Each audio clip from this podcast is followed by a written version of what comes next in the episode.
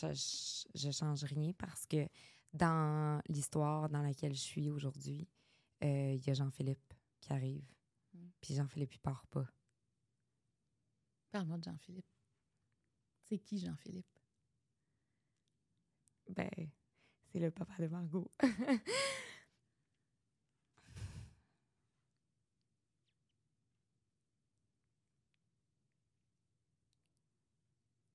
Je serais pas passée au travers. S'il avait pas été là.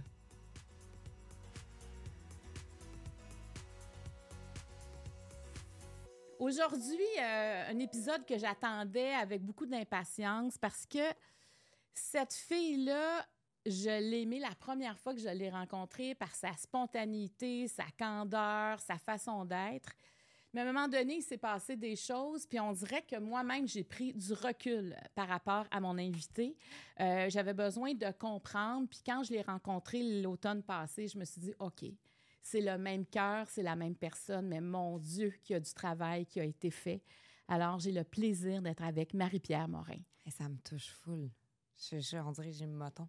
Tu me prends dans une journée où je pense que je suis émotive, fait que je, je, je sais pas, ça va donner quoi? Qu'est-ce qui te touche dans ce que j'ai dit, Marie-Pierre? Ben, je. L'amour. T'as dit, euh, je l'ai aimé tout de suite. Moi, on dirait que c'est. Tu vas jouer tout de suite, tout de suite dans ce qui vient me bouleverser puis dans ce qui vient me toucher. Euh, pour une petite fille qui désirait tellement être aimée à tout prix. Puis aujourd'hui, j'ai compris ça, que je peux pas être aimée de tout le monde. Mais quand quelqu'un me témoigne une preuve d'affection, avant la voix dans ma tête, elle disait tout le temps, c'est un mensonge. C'est pas vrai qu'elle t'aime, cette personne-là, parce que t'es es une vidange, t'es une moins que rien, puis il y a personne qui t'aime. Et là, aujourd'hui, c'est un nouvel exercice que je fais d'accueillir ces, ces, ces paroles-là. Puis c'est pour ça que ça me bouleverse autant, parce que, parce que ben, premièrement, c'est réciproque, parce que j'ai beaucoup d'affection pour toi, puis j'ai beaucoup d'admiration pour la femme que tu es. Puis c'est nouveau de, de, de d'être douce avec moi. T'accueilles maintenant, c'est au lieu de les remettre en question. De Ben, ne en fait, c'était même pas de les remettre en question, c'était de les refuser Complètement. complètement. Donc, il n'y a rien qui t'atteignait. Tu laissais pas les choses t'atteindre? Non. Non, je pense que la carapace était tellement épaisse, puis, puis le dialogue interne dans ma tête était tellement nocif que je suis devenue comme un peu un robot. C'est vraiment étrange. Puis, tu sais, la maladie de l'alcoolisme, mon Dieu, je rentre vite. Si tu même pas posé de questions. Mais la maladie de l'alcoolisme et de la dépendance, là, c'est une maladie des émotions. Parce que moi, mes émotions sont tellement envahissantes, sont tellement grandes que euh, pour ne pas euh, les laisser justement m'envahir, ben, ma soupape, c'était l'alcool puis la drogue. Puis qu'est-ce que je faisais quand j'étais quand j'étais smashée? Je broyais tout le long. Parce que c'était comme si là, le presto sautait, puis ça, je me donnais enfin le droit de, de vivre ma peine, de vivre mes déceptions, de... Mais de tu les vivais ma- comme en boule. Mais j'ai vi- j'ai vivais, le puis tu sais, T'es- c'était comme démesuré parce que tu fais, voyons, ce qu'elle- a broyé de même. Mais parce que pendant, je sais pas, là, des fois, c'était des semaines, des mois où j'avais rien évacué, où j'avais pas parlé de rien, je, je gardais tout en dedans. Puis le moment donné, pff, ça sortait. Tout croche. Mais ce manque de confiance, là, ce- c'est parce que dans le fond, c'est comme si tu ne te voyais pas tel que tu étais. Tu avais déjà toi-même un préjugé comme face à toi-même. Ouais. Te souviens-tu d'où ça, de quel moment ça a parti? En thérapie, mon psychologue, il m'a parlé, d'une faille narcissique. Euh, ça, une faille narcissique, il faut faire attention parce que c'est vraiment, vraiment très, très loin du pervers narcissique. En fait, c'est, c'est l'autre pôle. C'est que c'est une faille dans mon amour-propre. Ça veut dire que moi, je suis incapable de m'aimer. Euh, et de m'apprécier et de, d'admettre que j'ai une certaine valeur.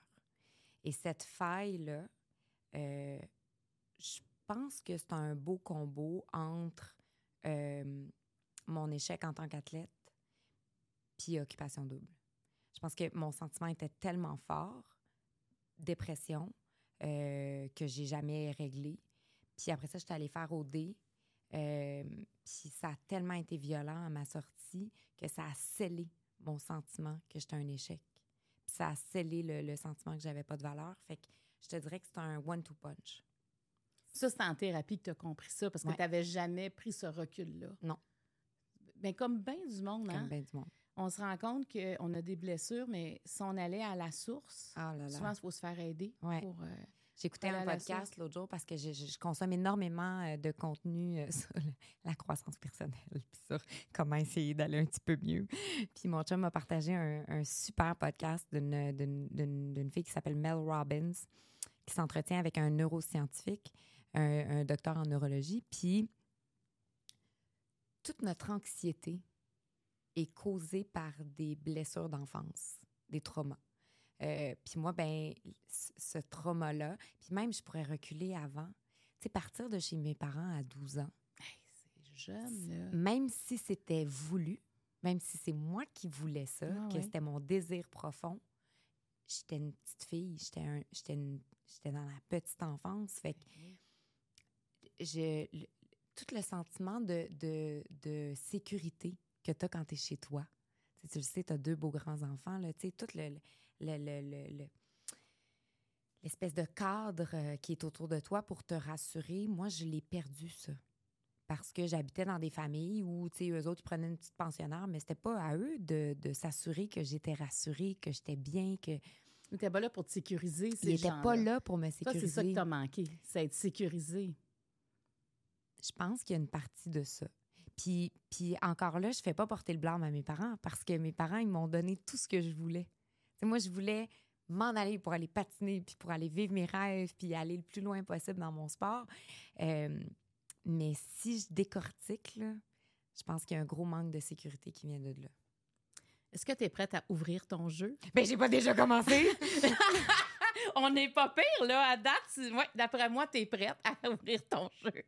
Tu as commencé avant qu'on commence. je le sais. Je vais te le présenter, mon jeu. Présente-moi ça. J'ai l'impression d'être. J'aime beaucoup le, le feeling d'être une cartomancienne. On T'es dirait- t'es la nouvelle Jojo Savard, maintenant. C'est toi. C'est ça. Alors, tu Oui. vas vivre ça. Je vais, J'adore. je vais te tirer aux cartes. Ouvre ton jeu. Tu vois, il y a différentes couleurs Ouais. le vert, le jaune, le rouge, le mauve. Et plus ça avance à travers les cartes, à travers les couleurs, plus que ça devient personnel. Ouais. Euh, et à travers tout ça, tu as un joker. Donc, à n'importe quel moment, une fois dans le jeu, tu peux décider que c'est assez. Parce qu'évidemment, je pose des sous-questions, je pose des questions, mais tu peux décider, bon, c'est-tu quoi, c'est ici, on s'arrête. Parfait. Et à ce moment-là, je vais respecter ça, mais tu as le droit à ça une fois. Pas besoin de ça. Pas- Non, non, ça commence bien. pas vrai, pas vrai. Puis, puis les cartes mauves, là, ça s'appelle T'es pas game. Et si tu décides de répondre à une carte mauve, le Oui. privilège que tu reçois, c'est que tu peux me poser la question de ton choix. Mon Dieu, c'est sûr que je vais te poser une question. Bon, alors ça, tu es libre. Ouais. On va voir ce que ça va donner. Alors, est-ce que tu es prête à ouvrir ton jeu maintenant? Complètement. Je te donne les cartes vertes, tu les brasses, tu m'en donnes trois. OK.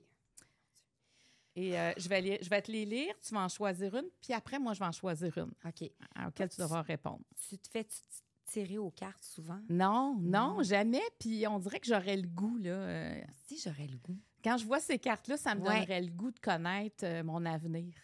Moi aussi, je suis là-dedans en ce moment. Je pense beaucoup à ça. Puis là, je m'en venais ici, puis j'étais comme, je pense qu'il faut que je m'en trouve une. Ouais, puis il y a toujours quelqu'un qui nous Oui. dit qu'il y a la meilleure. Oui, ben Alex Perron en a une, ça a l'air. Oui. C'est pas lui qui parle tout le temps de. Je pense qu'elle s'appelle Marie-Claude d'ailleurs. Je pense que Ah j'ai oui? déjà. Oui, parce que dans- quand il a lancé son livre, Alex Perron, euh, elle était dans un coin, puis elle a tiré aux cartes cinq minutes, Ah. tout le monde qui était là, puis moi, elle m'a tiré aux cartes Puis cinq minutes. dit? Ben, ça m'a troublée. J'étais avec Geneviève Gagnon, tu sais, euh, de courte et humoriste. Puis là, Geneviève, moi, là, c'est pas vrai que je vais aller là. Puis elle est allée, tu sais, cinq minutes. Puis finalement, on n'est même plus partis tellement qu'on parlait les deux. Puis elle t'a dit ça, elle t'a dit ça. Ben voyons donc. Il y avait vraiment... Tu sais, moi, j'avais un problème de... De, de, vésicule biliaire, je le savais pas encore. Puis elle me l'a dit, elle dit, Là, tu vas avoir des problèmes de santé. Inquiète-toi pas, ça va se résorber, mais tu vas quand même être malade. Mais elle dit, pas grave, mais ça peut être grave. C'était vraiment, là, ça, écoute, peut-être qu'elle dit ça à tout le monde, mais moi, ça a vraiment tombé comme ça. Elle m'a dit des choses, j'étais là, OK, tu sais. Puis là, elle dit, mais là, tu viens de t'acheter une voiture récemment, euh, mais faisais attention. Puis j'étais, moi, je me suis pas acheté d'auto pantoute, mais on venait d'en acheter une à notre fils. Puis effectivement, il l'a brisé pas longtemps après, mais tu sais, j'étais, ouais, une voiture récemment, on se trompe. Puis, puis Geneviève, elle a parlé de, de quelque chose de très personnel. Puis là, elle dit, ben là, si boire, elle pouvait pas savoir ça. Ça fait Mais moi, ça me fait peur en même Mais temps. moi, il y a tout le temps le petit côté. euh, euh, où je doute parce que je me dis, il y a tellement d'informations sur nous, sur Internet, Oui, oui, oui, oui. que je me dis. Tu vas, ouais, c'est ça. facile de dire que ton grand-père, parce que je n'ai tellement parlé de mon grand-père que j'aimais qui est mort. Tu sais, comme, on dirait Ouais. qu'il y a tout le temps des affaires, je me dis, c'est facile de, de retracer ou de tracker ces affaires-là, mais bon. Mais en Bref, tout cas, on perd, tente. ouais, Ouais, ça on peut perd être le fun. Bon. Non, mais ça peut être le fun de le faire, puis on perd rien de le faire non Je t'en plus. donne deux. Tu m'en donnes trois. Trois. Je vais te les lire, Parfait. OK? Et toi, tu vas en choisir une. Ouais, mais tu en choisis une en premier. OK. Après ça, moi, j'en choisis une autre. Donc, tu auras deux, deux questions sur toi à répondre. OK, parfait. Première question dans les vertes. Qu'as-tu du mal à assumer? Quel est le plus grand legs de ta mère? Quel est le plus beau cadeau que ta vie t'ait appor- que la vie t'ait apporté? Aïe, aïe, aïe, c'est tellement des bonnes questions. Je prendrai pas euh, assumer. OK. Donc, on reste avec le leg de ta mère ou est-ce que le plus beau cadeau que la vie t'ait apporté? Hey, J'hésite. Je pense que je vais prendre le leg de ma mère. Parfait. Alors, quel est le plus grand leg de ta mère? Je ne sais pas. Mais ça, ça, ça force un peu l'exercice. Ça force l'exercice. Ouais. Euh, ma mère est tellement droite. C'est vraiment le premier mot qui me vient à l'esprit quand je pense à maman. Euh, elle a une tête froide. Dans des, dans des situations de crise, c'est ça, ma mère, c'est comme un beau paradoxe. C'est une femme très drama queen. Elle se cogne un autre. Gabi, je me suis je me suis cassé un pied! Puis, il arrive un- un- une vraie catastrophe, puis elle devient là, comme de glace. Elle- là, elle va tout gérer là, de façon très calme. Euh, ça m'impressionne beaucoup d'elle. Mais je pense que son plus grand leg, c'est à quel point elle a tout fait pour nous. Puis moi, ma mère, c'est probablement la personne que j'estime le plus sur la Terre, puis pour qui j'ai le plus d'admiration. Maman nous a eu jeunes. Elle a eu Mathieu, elle avait 21 ans. Euh, moi, puis après ça, elle a eu Raphaël. Tout ça en travaillant en temps plein comme enseignante, en nous amenant à nos cours. Euh, moi, je faisais du patin, mes frères faisaient du violon, Raphaël faisait du patin de vitesse. Tu sais, à, faire le taxi pour les activités. Elle prenait, elle aussi, des cours de violon. Euh, elle était la présidente du euh, la présidente de- des Vivaldi, en fait, qui était le mouvement de violonistes à Québec, à Rivière-du-Loup, où j'ai grandi.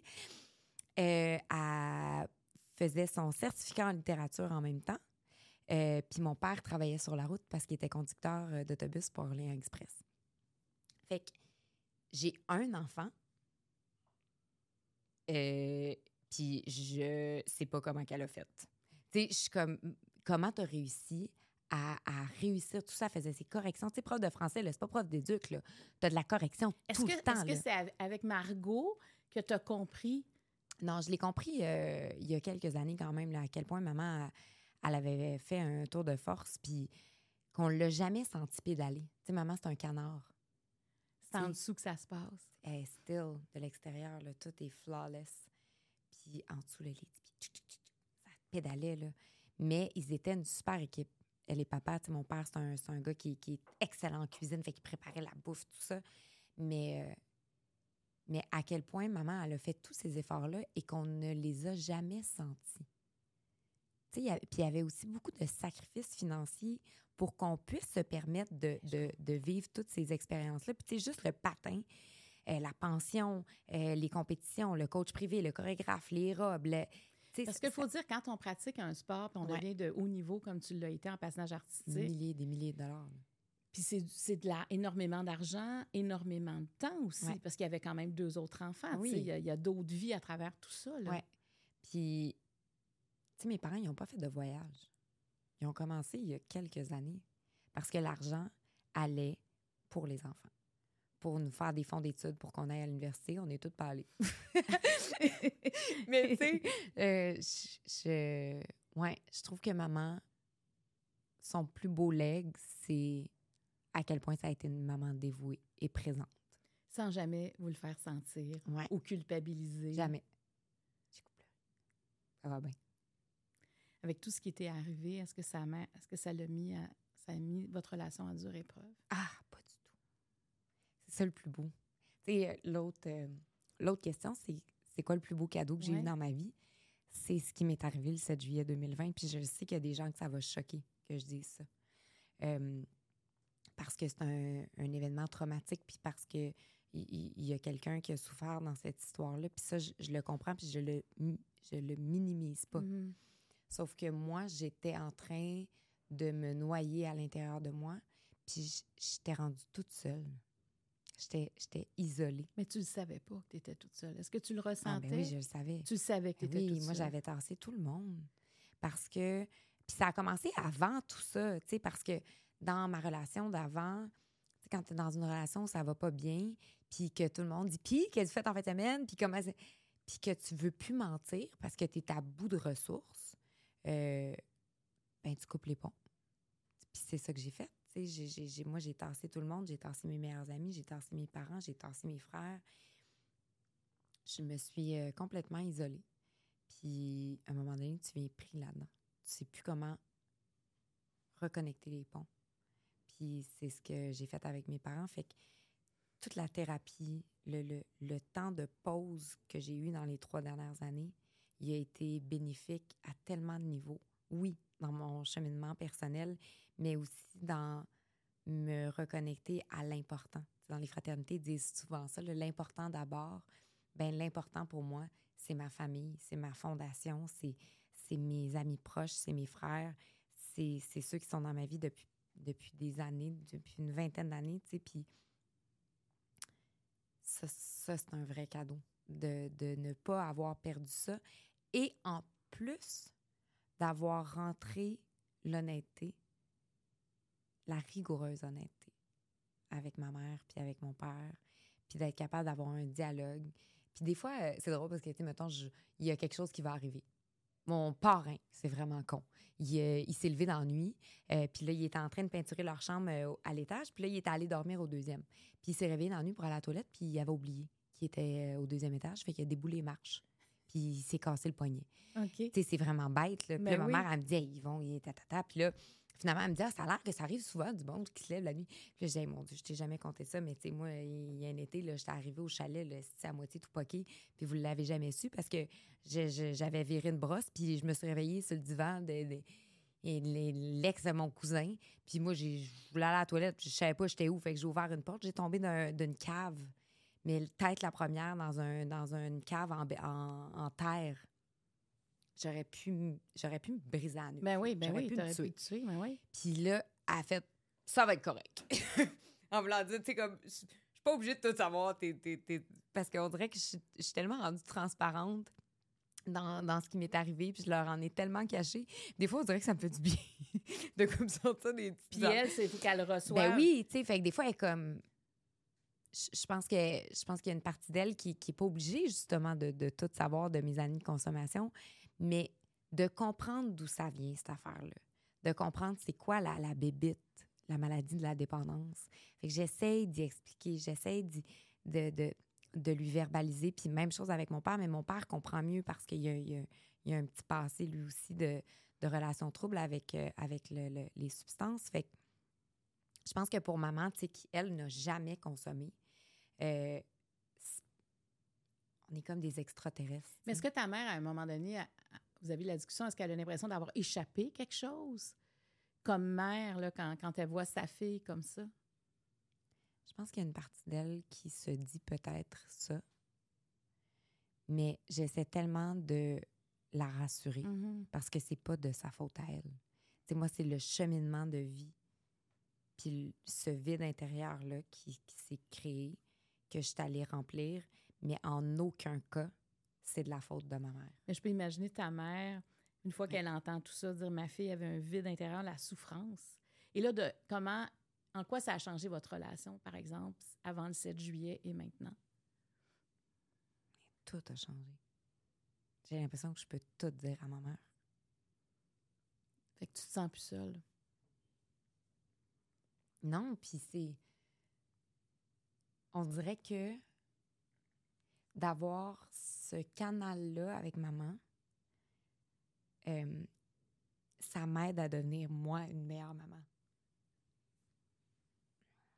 Oui, j'aimerais ça avoir une relation comme ça avec ma fille. Je trouve ça beau ce qu'on est en train de construire.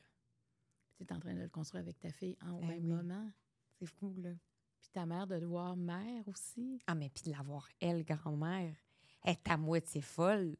Tu sais, elle est à ta cata, puis ah ouais, tu sais, comme Margot, là, sa best friend, là, ben, elle en a deux, là, c'est deux grand-mères, là, Claudette puis maman, là. Ils font n'importe quoi avec elle. Puis je trouve ça fantastique, puis je trouve ça beau de voir maman s'épanouir dans son rôle de grand-mère aussi. Ça doit être extrêmement souffrant de voir ton enfant passer par, par où je suis passée, puis par ce cheminement-là, puis justement d'être questionné sur ta valeur en tant que mère puis de dire est-ce que c'est parce que j'ai échoué? Est-ce que c'est parce que j'ai fait des mauvais choix? Est-ce que j'aurais dû ne jamais l'envoyer en pension? C'est parce que c'est peut-être un chemin qu'elle a fait aussi. Mais je pense que l'amour, puis la transparence, puis la relation qu'on a aujourd'hui, et je parle à ma mère, no joke, 15 fois par jour, mon chum, il capote. C'est vraiment, là, c'est comme si elle vivait avec nous autres. Là, on a une bigénération, mais... Au téléphone. c'est ça. Au Fait que, téléphone. tu sais, ouais. je, trouve quand même que malgré tout ça, on n'aurait pu jamais reconnecter.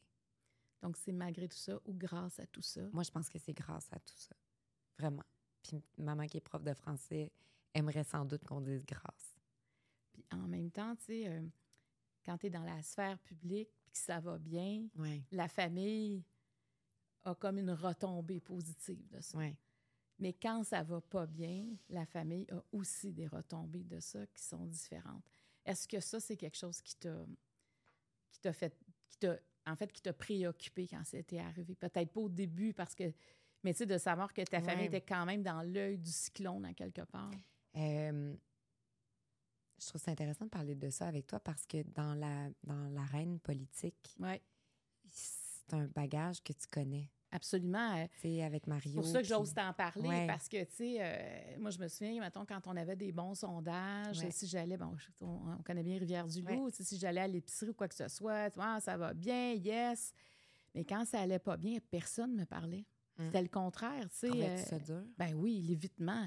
Moi, je trouve que la pire chose qu'on peut faire à quelqu'un, c'est mieux de dire euh, Ouais, ça va pas bien pour vous autres, mais, mais que éviter l'évitement, le silence, l'éloignement, ça, ça s'appelle l'isolement. Le aussi. regard qui fuit. Ah, le regard qui fuit, je trouve que c'est le plus dur. C'est mieux de faire face puis d'entendre les commentaires que d'avoir l'impression que le téléphone sonne plus, que les gens t'évitent. Puis Ouais. c'est très, très difficile à vivre, ça. Très violent. Ouais. Euh, mes parents avaient quand même vécu une petite pratique, là. C'est occupation double, Ouais. ça a été rock, là. Ça a été. euh, ça a été en plus, on ne te connaissait pas autrement. Ouais. Tu sais, je Fait veux que là, dire- c'est tout le monde qui te dit que ta fille, c'est une bitch. Puis là, tu fais. C'est moi qui l'ai élevé, cet enfant-là. Là. Je, je pense que je la connais mieux que toi. Mais, mais les gens se gênaient pas pour. Ben, en fait, pas les gens proches de mes parents, là, mais, mais tu sais, je veux dire, le, le- reste du Québec se gênait pas pour donner Ouais. leur opinion sur Ouais. leur fille. Puis euh, ma mère, quand j'en parle de ça, elle dit tout le temps ça nous a pas atteint. Parce que nous, on savait t'étais qui. Puis je, je trouve qu'elle est très forte. Mon père dit la même chose. Sais, nous autres, ça nous dérangeait pas parce qu'on on te connaît. C'est nous autres qui t'a fait. Euh, la deuxième vague, qu'on va appeler le- les, les événements, il y, a un- il y a quelque chose qui est arrivé. Euh,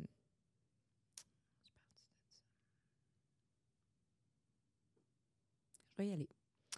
Euh, quand tout ça est arrivé, il y a eu euh, quand même dans l'espace public, là, je vais parler des réseaux sociaux Mhm. surtout, euh, les gens se sont massés. Il y a eu une pétition de quelques cent mille personnes pour, pour dire que, que, que ça n'avait pas de bon sens, que c'était démesuré, tout ça. Je suis pas en train de dire que la punition a été démesurée. Ça, moi, c'est pas à moi de dire quoi que ce soit. Sauf que il y a beaucoup de gens qui allaient sur les réseaux sociaux pour dire des choses gentilles, puis pour euh, défendre un peu le, le, le contexte, en fait. Puis mes parents, je pense que ça leur a fait beaucoup de bien. Ils se sentaient pas seuls. Ils se sentaient pas seuls. Mm. Puis des fois, mon chum, Puis moi, on leur disait arrêtez d'aller lire ça. Tu sais, un tel a fait un article, l'autre a écrit ça. Mais je pense que ça a été leur façon à eux de de partager un peu de cette souffrance-là, puis justement de ne pas se sentir seul là-dedans. Fait qu'à un moment donné, j'ai arrêté de- d'essayer de, gérer leur, leur consommation de réseaux sociaux ou quoi que ce soit. J'ai fait, si vous, ça vous fait du bien, parce que moi, j'avais tout enlevé mes réseaux sociaux, fait que j'avais plus accès à rien. Moi, ça, ça a pris plus qu'un an avant que je, je, je retélécharge mes applis. Puis ça me tannait qu'ils me, qu'ils me fassent le compte-rendu de ce qu'ils lisaient. Parce que ce contact-là, tu n'avais pas Je- besoin. Moi, j'en avais pas besoin parce que j'avais déjà assez de travail à faire. J'avais déjà, mon assiette était pleine. Mais je pense qu'eux autres, ça, ça a été une source de réconfort. Je suis contente d'entendre ça. Donc, qui vont bien, tes parents? Hey! Hein? Ils sont fous! Ils sont fous de la petite Margot. Bien, finalement, tu as répondu à la deuxième question. Ben oui. Donc, on va passer au jaune. Mon Dieu. Ça- vraiment, merci de ta franchise. Alors, le même. Je euh, vais, c'est- je vais, je vais-tu me faire lancer des roches parce que j'ai dit ça? Non, parce que c'est ça qui est arrivé. Je, je- En même temps, c'est doux ce que tu as dit. là. ouais. Je pense que oui. Mais On je pense dirait- que on comme. dirait que des fois, je, je, je, je me... Parce que j'ai- j'aime pas ça parler de cette affaire-là parce que tu gagnes pas. Tu, tu dis Mais c'est sûr que tu- comme parent, parce que là, on avait quand même Oui. la lorgnette du parent, Ouais, euh, c'est ton enfant, donc tu veux t'accrocher ouais. à des gens qui croient en ton enfant. Tu, sais, tu, tu, tu Ouais. veux, tu as besoin de cette bouée-là quand tu Ah, vis mais- ça, j'imagine, tu sais, parce que tu, c'est tu sûr. sais, on veut tous en- les protéger, les, les encercler, le- Ouais. euh, peu importe l'âge de nos enfants, on, va t- on restera toujours leurs parents, Tout le temps. ces enfants-là. Tout le temps. Puis je sens que je suis le, le- l'enfant de mes parents plus que jamais. C'est fou, hein, comment on... arrive dans, dans l'adolescence, dans la vie de jeune adulte, puis on veut s'émanciper, puis on veut exister, puis on veut être autonome, puis avoir notre liberté. Juliette, écoute ce que je dis. Parce que ma, Juliette, c'est ma plus jeune, elle Oui. est là, elle travaille avec nous maintenant. Et, et à un moment donné, on dirait que de façon naturelle, je sais pas si tu as vécu ça, toi, mais aujourd'hui, je suis vraiment la fille de mes parents. Ben oui. Ben tu sais, moi, avant d'avoir des enfants, là, euh, j'étais loin de mes parents. Tu sais, ils s'impliquaient avec nous en politique, on les voyait, mais je veux dire, c'est quand j'ai eu la première Angela que là, il y a, il y a quelque chose qui donne un, il y a un sens à tout ça. Ouais. Il y a comme une transmission qui s'installe seule. Puis là, on voit que la façon qu'on a été élevé, là, ça ressort. Parce Ouais. qu'on dirait qu'on on fait la même chose, on a les, les, mêmes, la même réfé- les mêmes référents. Ouais. Ah, mais c'est vrai qu'on devient proche, mais il y a, y un, il y a un trait d'union qu'il n'y avait pas qui tout à coup apparaît avec Ouais. la naissance d'un enfant. C'est vraiment beau. Oui, oui, c'est beau. Ben, puis, de voir nos parents s'émerveiller aussi. tu sais, euh, moi, mes parents, on dirait qu'ils étaient comme dans un long fleuve tranquille, là. Et là, tout d'un coup, arrive un enfant, deux enfants, trois enfants. Ils ont cinq, tu sais, ils ont eu cinq petits-enfants, mais à toutes les fois, c'était un débordement, un, dé- autre débordement. Ouais. J'ai dit deux tantôt, c'est vrai, c'est trois. J'en ai trois, mais ouais. oui, mais c'est fou. Puis, mettons, moi, mon père, c'est vraiment la génération des hommes travaillants. C'est des pourvoyeurs. Même si maman a, travaillé toute sa vie, elle a été enseignante 35 ans en polyvalente à Rivière-du-Loup, puis ils gagnaient euh, chacun leur salaire. Mais papa, c'est- un vaillant, c'est un vrai vaillant. Puis, j'ai pas vu mon père faire d'activité. Euh, mon père n'a pas de hobby. Papa, il va travailler sa maison, il va travailler sur le terrain, il va s'occuper du chalet, il va. Il est dans l'action. il est tout le temps dans l'action, mais tu sais, papa, il joue pas au tennis, euh, il fait pas du ski de fond. euh, Papa, il travaille. C'est juste ça qu'il fait. Il a 66 ans, il a pris sa retraite. Il a pas encore pris sa retraite. Il dit qu'il va apprendre. Mais là, on est tout en colère contre lui. J'ai même fait une ride d'autobus avec Margot, qui a broyé tout le long de même debout dans l'allée à brasser mon bébé parce qu'il nous avait dit que c'était sa dernière ride. Puis c'était pas vrai. Il a continué. Il a continué. Mais bref, j'ai pas souvent entendu mon père rire. Puis, je pense qu'on a une petite fille qui est particulièrement drôle parce qu'elle a ri à rien. Elle est- en fait, elle ne rit de rien. C'est full out of crowd. elle est vraiment pince sans rire, ce qui est très, très drôle. Pour vrai, il faut que tu te lèves de bonne heure pour faire rire cet enfant-là. C'est un bébé bonheur. Elle est toujours de bonne humeur, mais très dur à faire rire. Puis mon père, là, elle le fait rire, mais rire. L'autre jour, il était dans le salon, là, puis j'entendais pas le rire obligé d'enlever ses lunettes tellement qu'il pleurait. Là, genre, dans le salon, je qu'est-ce qu'elle fait? Il elle essaie de me pogner le nez. Puis lui, ça le fait rire. Hey, lui, là, rire de même. Puis là, j'étais dans la cuisine, puis je riais. Puis à un moment donné, je me suis mis, moi aussi, à pleurer, mais de- d'émotion. Parce que je j'avais pas de souvenir d'avoir entendu mon père rire comme ça. Fait que je trouvais ça magique. Je trouvais ça tellement beau. C'est c'est ça. C'est des moments d'émerveillement. Et t'en as besoin.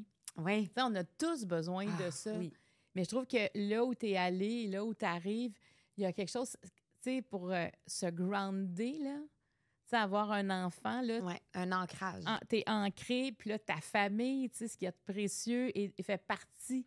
Hey, on est déménagé, ça. tu sais, à Grimby, là, pour être proche de mes beaux-parents, parce que moi, je, je, je suis en amour avec mes parents, mais je, suis aussi en amour avec mes beaux-parents, les euh, Claudette puis Léonce. Ils sont tellement fantastiques, tu sais, ils sont tellement fantastiques. Mais moi, c'était de ça que j'avais besoin. Un moment donné, je suis rentrée dans le condo à Montréal, puis j'ai dit, c'est plus ici qu'il faut qu'on soit. Je- moi, je, je, je, je respire plus. J'ai besoin de verdure, j'ai besoin d'être proche de notre noyau. Fallait que physiquement, je sois proche d'eux autres.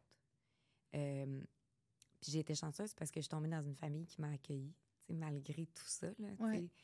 Jean-Philippe euh, a fait le choix de, de m'accompagner là-dedans, puis sa famille aurait pu faire comme Hey, nous autres, on. On débarque. Qu'est-ce qui fait qu'ils n'ont pas débarqué? Ah, c'est des gens de cœur. C'est vraiment des, c'est des beaux humains. C'est des, c'est des personnes sensibles. Ma belle-mère, c'est, c'est une. Je dis souvent que c'est une pionnière, mais c'est une femme qui a fait tous les métiers. Tous les métiers. Puis qui a monté là, dans les grades, qui s'est ramassée au placé dans.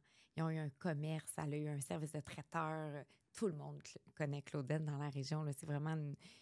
Puis c'est une femme qui était très anxieuse. C'est une femme qui était une hyper performante, qui refusait l'échec.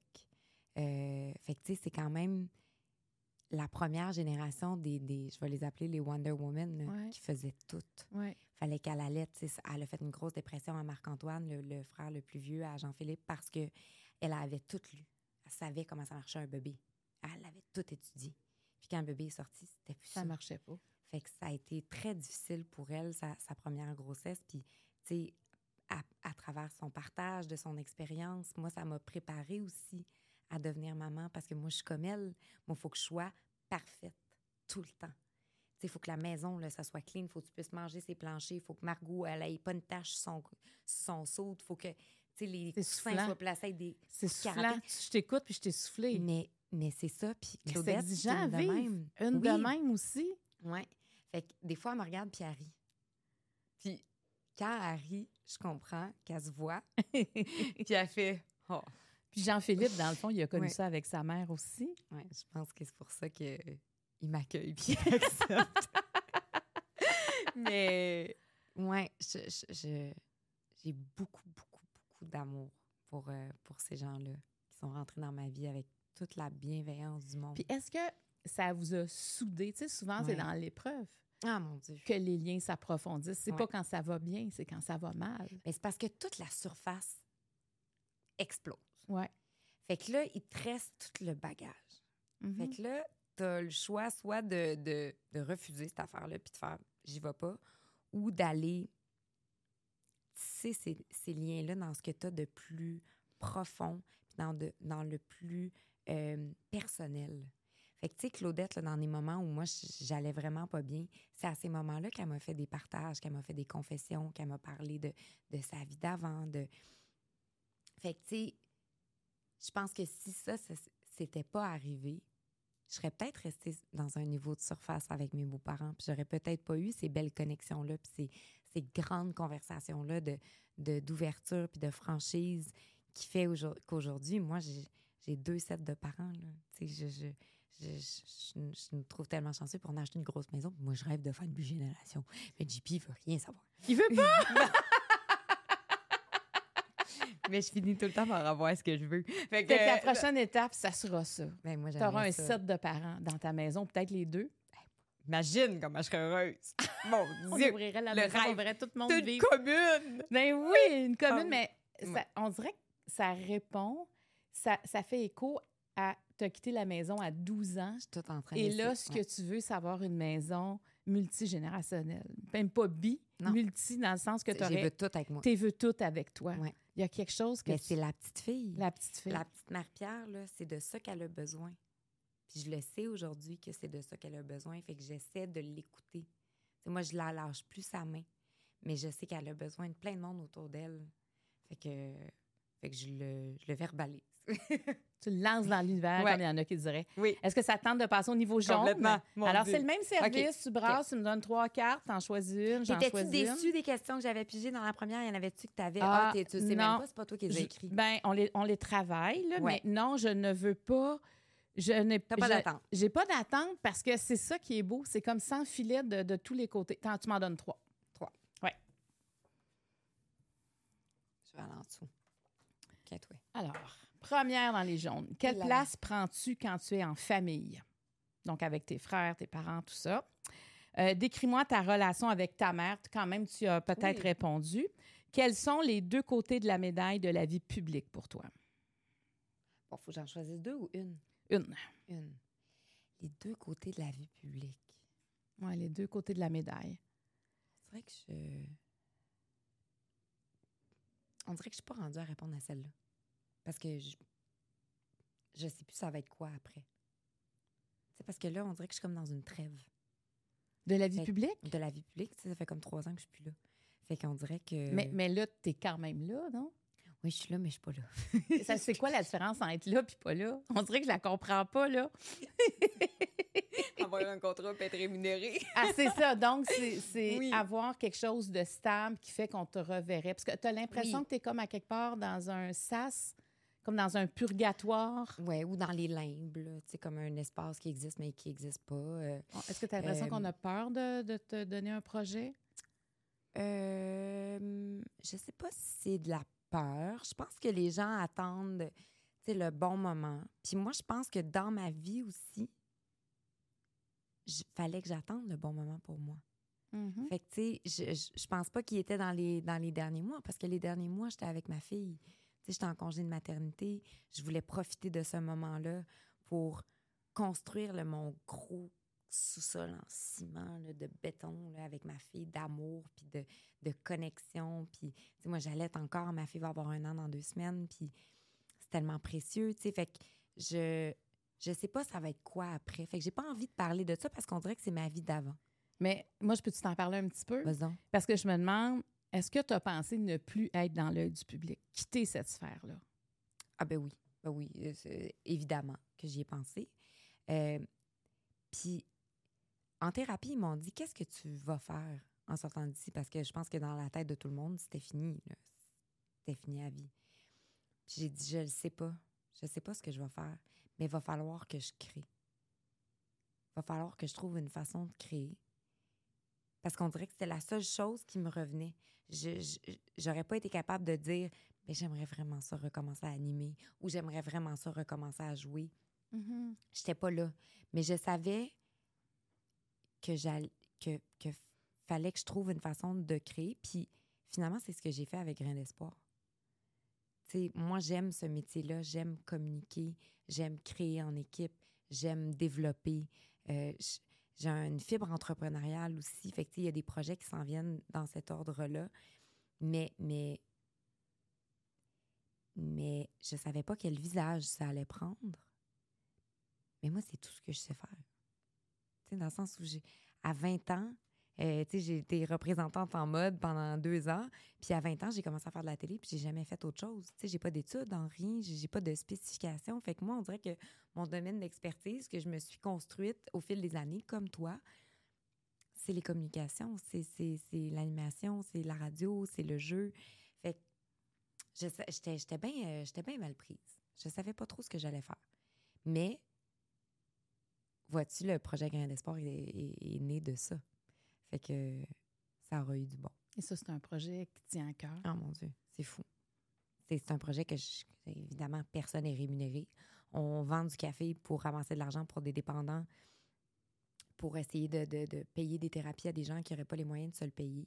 Euh, Puis le podcast, c'est vraiment, euh, j'ai le goût de dire, un moment réconfort pour les gens qui ont des problèmes de dépendance, des gens qui vivent avec des- d'autres gens qui ont des problèmes de dépendance, des gens qui ont ni problème de dépendance, ni de gens dans leur entourage qui en ont, mais qui sont dans une quête personnelle de mieux-être, euh, de mieux se comprendre.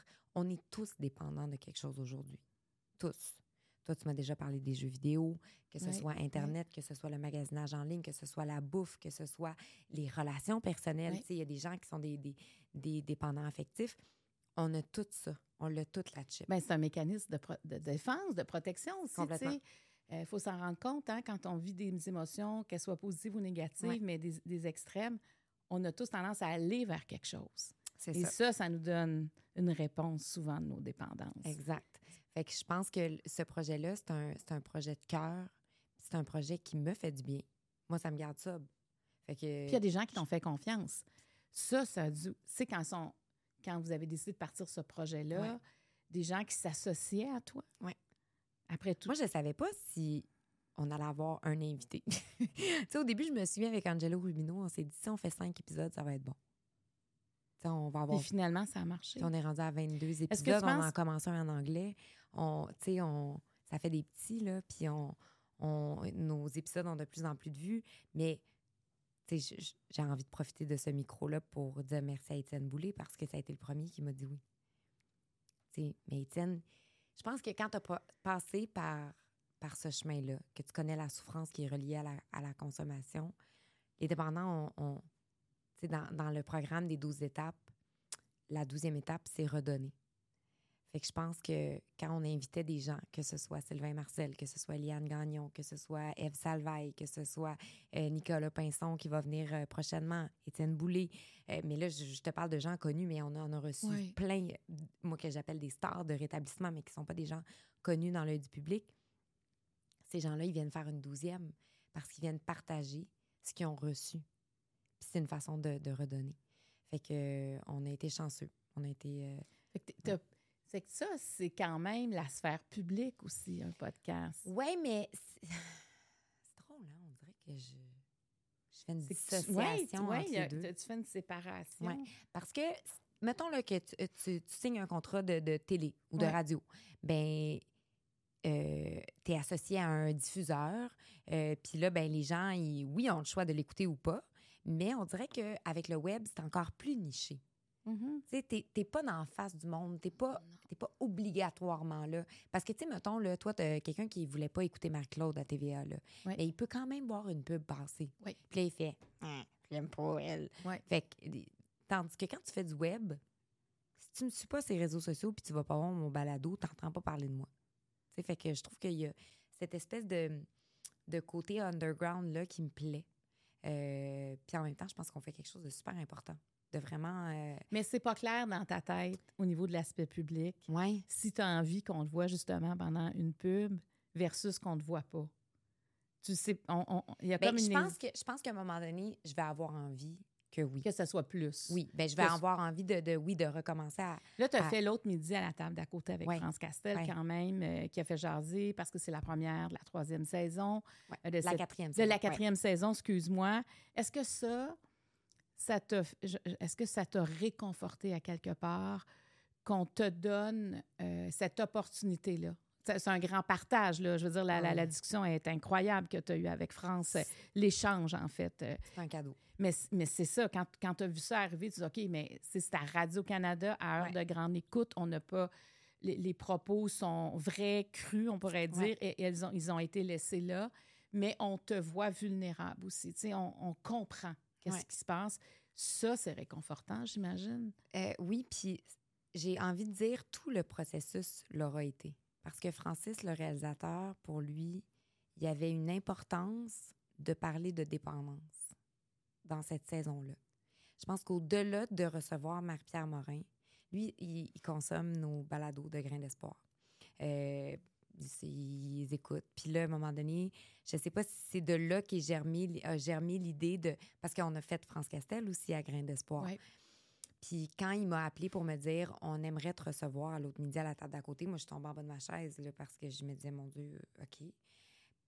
Puis on aimerait que ce soit avec France pour vous entendre, entre autres, sur le sujet de la dépendance.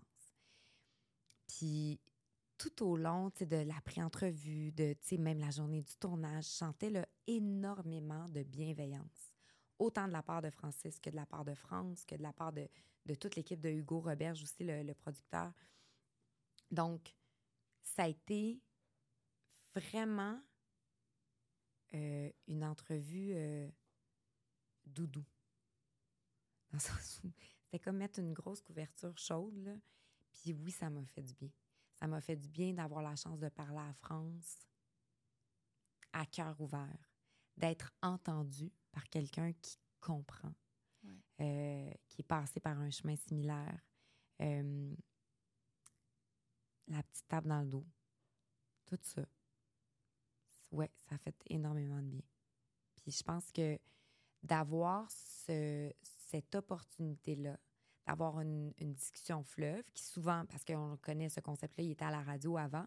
Donc, ils ont vraiment transposé de, de la radio à la télé, euh, où il n'y a pas d'interruption, où il n'y a pas vraiment de, de, de questions, il n'y a pas d'animateur. C'est vraiment les deux personnes qui échangent. Euh, les gens ont pu avoir accès à ce que je suis, puis à tout le chemin que j'ai fait depuis trois ans. Chose que tu n'as pas dans un sucré salé avec des blocs de 8 minutes ou sur un hot seat de 12 minutes à tout le monde en parle.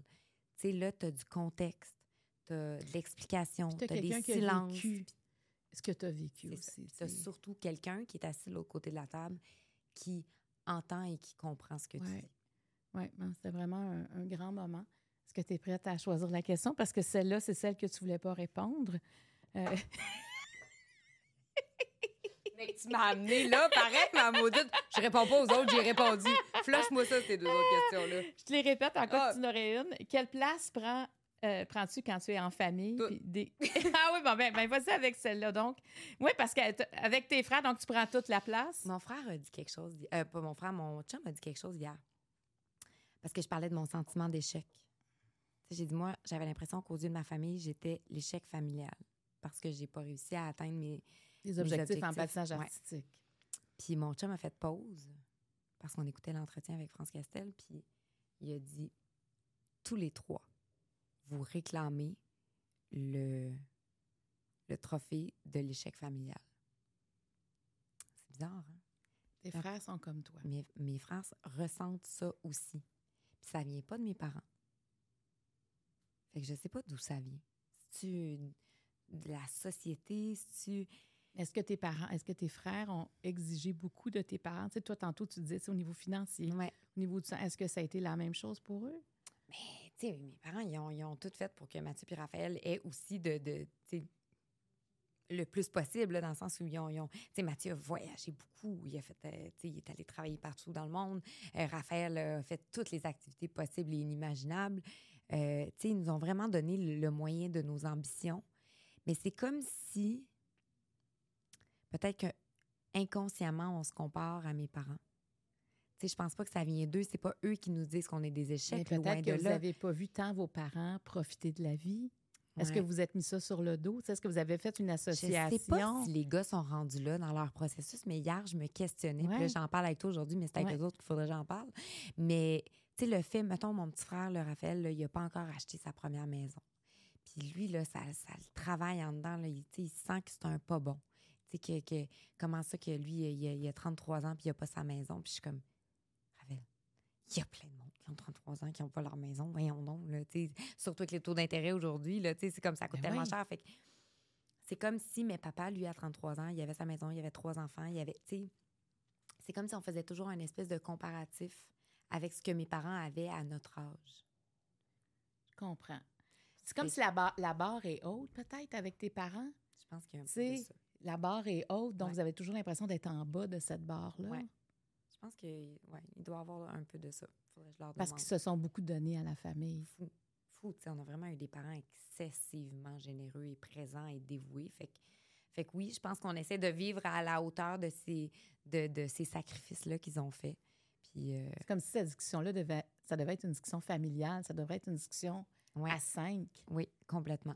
Mais quand il y a, par exemple, avec tes- toute ta famille, là, tes, tes deux frères puis tes parents, Ouais. tu prends plus de place que tes frères ou? Oh non, ça serait très difficile. mais mais tu sais, comme mettons à Noël, c'était tellement hot. Là, je descends dans le salon, puis mon chum est au piano, puis mes deux frères, puis mon chum chantent les Bee Gees, puis ils font des harmonies vocales, puis Mathieu est au. Tu sais, mes deux frères, c'est des violonistes. Fait que, tu sais, j'étais comme, mon Dieu, que c'est hot. Mais moi, c'est pas moi qui va faire ça, là. Mais, sais, Mathieu et Raphaël, ils ont tout le temps le violon dans les mains à Noël, puis ah ouais, puis, tu sais, c'est des showman, les deux, là. Raphaël dans une cuisine, c'est- Jamie Oliver, là, tu sais, tasse-toi, Ricardo, là.